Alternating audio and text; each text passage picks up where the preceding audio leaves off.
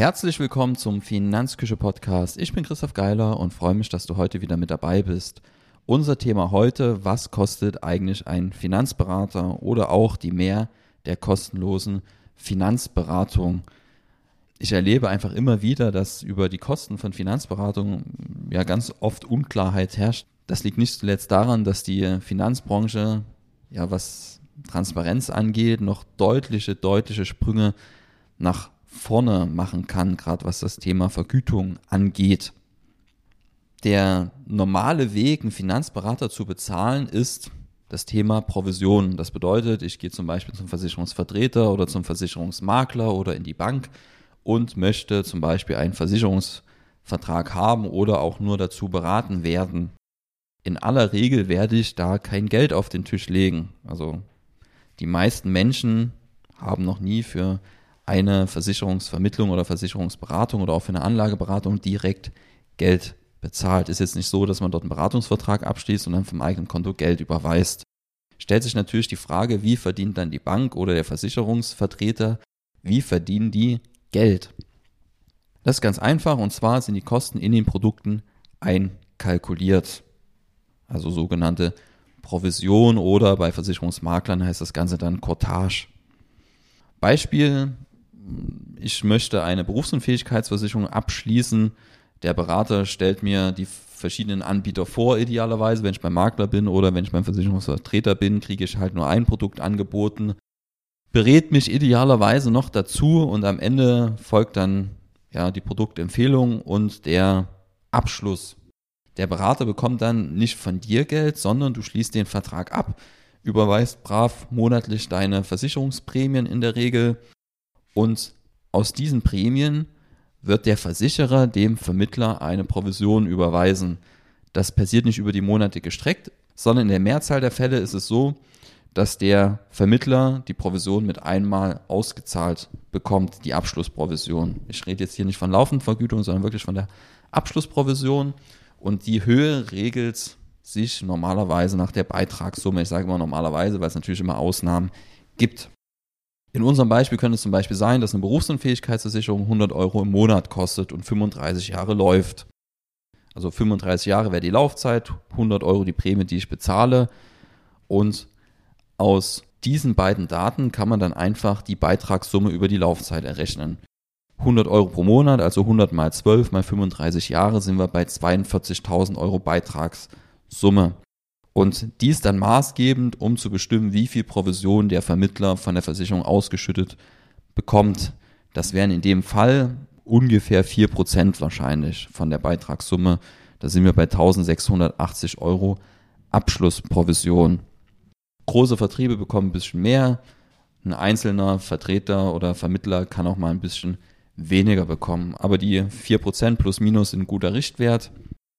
Du kannst die genauen Kosten kannst du mittlerweile immer dem Produktinformationsblatt entnehmen. Das ist immer ganz wichtig, darauf zu bestehen, das auch zu bekommen, weil im Produktinformationsblatt sind die Kosten des Vertrages aufgeschlüsselt.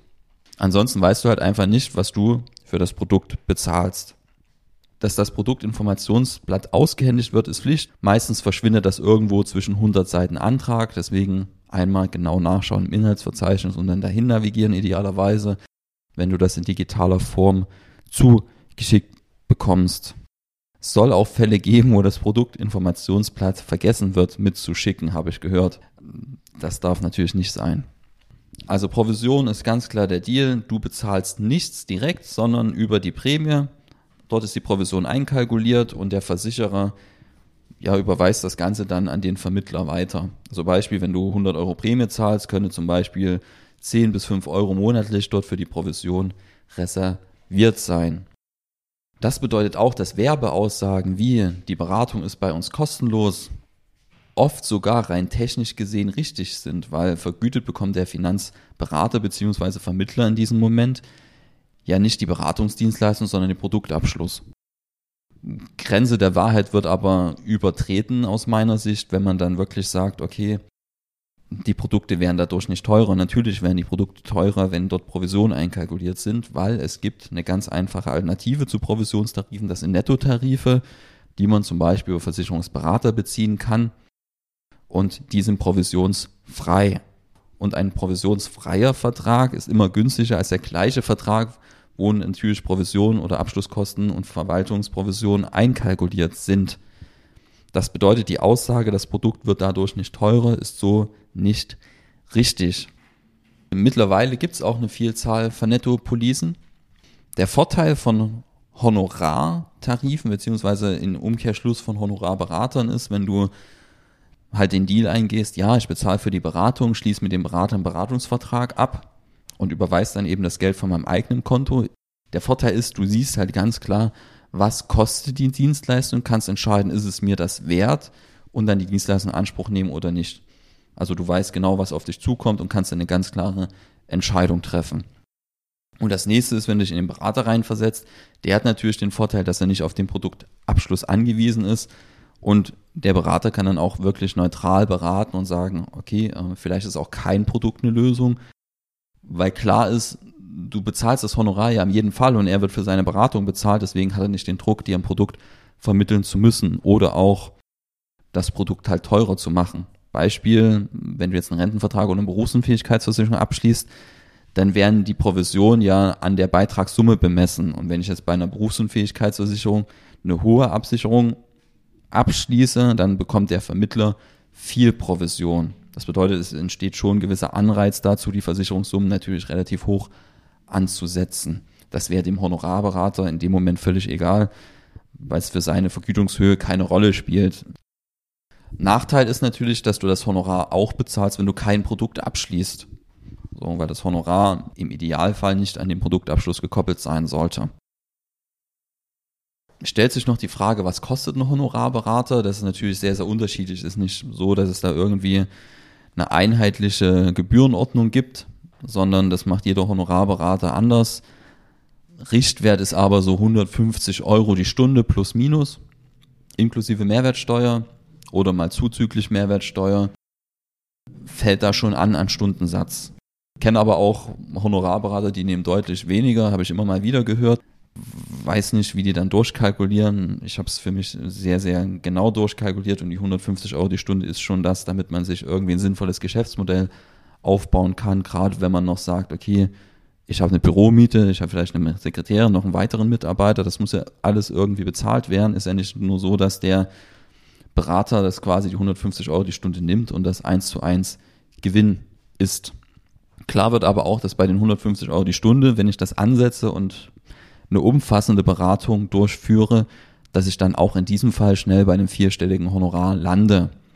Was sich aber relativiert, wenn man sich bewusst macht, dass, wenn ich jetzt den anderen Weg wählen würde, beim Provisionsabschluss schnell vierstellige Provisionen und teilweise auch hohe vierstellige Provisionen anfallen. Wir haben ja in dem Beispiel nur die Provision für einen Vertrag berechnet, wo 100 Euro im Monat reinfließen. Wenn ich irgendwie eine Rüruprente als Selbstständiger über 500 Euro im Monat abschließe, ist natürlich Faktor X die Abschlussprovision dann auch höher. Oder auch bei einer betrieblichen Altersvorsorge fließen häufig auch sehr, sehr große Summen rein. Und von der Abschlussprovision kann Honorarberater alleine schon eine umfassende Finanzplanung mit Produktberatungen im Endeffekt auf die Beine stellen, während du in dem anderen Weg ein Produkt abgeschlossen hättest. Gut zu wissen an der Stelle, dass auch Vergleichsportale, also wenn ich sage, okay, ich gehe ins Netz und schließe die Produkte dort ab, auch Vergleichsportale fungieren als Versicherungsvermittler, in der Regel als Versicherungsmakler ganz oft. Wenn ich zum Beispiel Check24 nehme, das sind Versicherungsmakler, und da finde ich auch wieder den Werbesatz auf der Check24-Seite. Für Kunden ist unser Service kostenlos. Wir finanzieren uns über Provisionen, die wir im Erfolgsfall von Anbietern erhalten. Erfolgsfall wäre hier die Produktvermittlung. Und ich finde den Werbesatz immer ziemlich schwierig, gerade als Honorarberater, wenn irgendjemand da draußen wirbt mit unser Service ist für Sie kostenlos, wir finanzieren uns über Provision. Natürlich ist es nicht kostenlos, wie ich oben schon dargestellt habe, weil die Produkte werden dadurch teurer als wenn in dem Produkt keine Provision einkalkuliert wäre. Was ist noch ein Vorteil der Provisionsberatung gegenüber oder der Provisionsvermittlung gegenüber der Honorarberatung? Das sind die Stornohaftungszeiten. Das ist ganz gut zu wissen. Wir haben uns ja jetzt angeschaut, wie werden Provisionen berechnet in solchen Verträgen. Aber wenn du die Verträge innerhalb der fünf Jahre kündigst, muss der Vertreter, der die Provision ja mit einem Schlag bei Vertragsabschluss ausgezahlt bekommt, diese anteilig zurückzahlen. Meistens beträgt die Stornohaftung fünf Jahre Und die Provision wird kalkulatorisch vom Versicherer auf die fünf Jahre verteilt, also über die 60 Monate. Wenn wir zu unserem Beispiel gehen, von der Berufsunfähigkeitsversicherung, wo wir gesagt haben, okay, in dem Vertrag fallen 1680 Euro Provision an. Wenn wir das über die 60 Monate verteilen, sind das 28 Euro je Monat. Also jeden Monat, den der Vertrag läuft, fallen 28 Euro aus der Stornohaftung raus. Beispiel, ich habe einen Vertrag abgeschlossen bei einem Versicherungsmakler zum Beispiel und entscheide nach zwei Jahren, ich möchte den Berufsunfähigkeitsvertrag, den ich hier skizziert habe, kündigen. Dann muss der Vermittler drei Fünftel der Provision zurückzahlen, weil von den fünf Jahreszeitraum, wo die Provision in der Haftung ist, sind ja nur zwei Fünftel vorbei von diesem Storno-Zeitraum. Deswegen müssen drei Fünftel der Provision zurückgezahlt werden vom Vermittler oder vom Versicherungsmakler in dem Fall. Das wären 1008 Euro. Ich hätte also als Kunde nur 672 Euro an Provisionsbelastung gehabt in den zwei Jahren. Nach den fünf Jahren ist die Stornohaftung vorbei. Ähm, der Vermittler hat seine Provision quasi erdient oder verdient in dem Moment final und muss nicht mehr damit rechnen, dass wenn der Vertrag gekündigt werden, irgendwelche Rückforderungsansprüche an ihn geltend gemacht werden seitens des Versicherers. Das ist ein Vorteil der Provisionsberatung, weil wenn du zum Honorarberatung, also zum Beispiel zu mir gehen würdest und ich berate dich zum Vertrag und du entscheidest nach drei Jahren, aus welchem Grund auch immer, okay, du kündigst ihn wieder, hast du nicht automatisch einen Anspruch darauf, dass ich dir mein Honorar zurückzahle. Warum? Weil du mich für die Beratung vergütet hast und nicht für den Produktabschluss und die Beratung hast du ja schon erhalten. Das ist rechtlich was anderes, als wenn die Provision quasi an den Produktabschluss gekoppelt ist und der Produktabschluss eben dann rückgängig gemacht wird, beziehungsweise nicht rückgängig gemacht wird, sondern das Produkt dann gekündigt wird, weil es hier eben diese Storno-Haftungszeiten gibt. Kommen wir zum Resümee.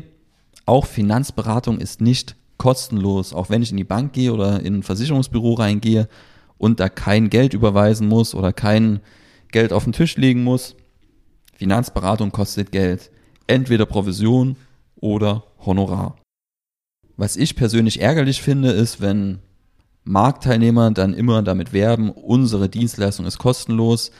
Wie wir festgestellt haben, ist das rechtlich nicht angreifbar, weil die Beratung ist tatsächlich kostenlos, aber die Vermittlung kostet halt Geld und ja, die Verträge werden teurer, wenn die Provisionen einkalkuliert sind. Das wäre dein Vorteil bei der Honorarberatung, wenn man es jetzt rein monetär bemisst dass wenn du den Honorarberater bezahlt hast und von dem eine Nettopolise bekommst, also wo keine Provisionen einkalkuliert sind, dann senkt das die monatliche Prämie ein Stück weit, weil eben keine Provisionen einkalkuliert sind und der Versicherer dadurch günstiger kalkulieren kann. Bisschen mehr Transparenz wäre da schön. Ist ja schon der erste Schritt gemacht mit dem Produktinformationsblatt, das jetzt verpflichtend ist, wo die Kosten ausgewiesen sind. Also immer wenn du so ein Produkt abschließt, Produktinformationsblatt auch durchlesen und verlangen, wenn es da nicht mitgeschickt wurde, raussuchen, auf jeden Fall lesen, weil dann weißt du erst, was du tatsächlich bezahlst. Ich selbst habe mich dafür entschieden, als Honorarberater tätig zu sein, einfach weil ich es deutlich transparenter finde und weil ich mir eine Beratung, bei der ich darauf angewiesen bin, ein Produkt platzieren zu müssen, gar nicht vorstellen kann. Und das ist ein unternehmerischer Grund, weil ich mich nicht von Provisionen von Versicherern, von Dritten abhängig machen möchte. Damit sind wir am Ende angelangt. Wenn dir der Podcast gefällt, dann lass mir doch einfach eine Bewertung da, wo auch immer man bewerten kann, zum Beispiel bei iTunes. Wir sehen uns beim nächsten Mal. Bis dahin. Tschüss.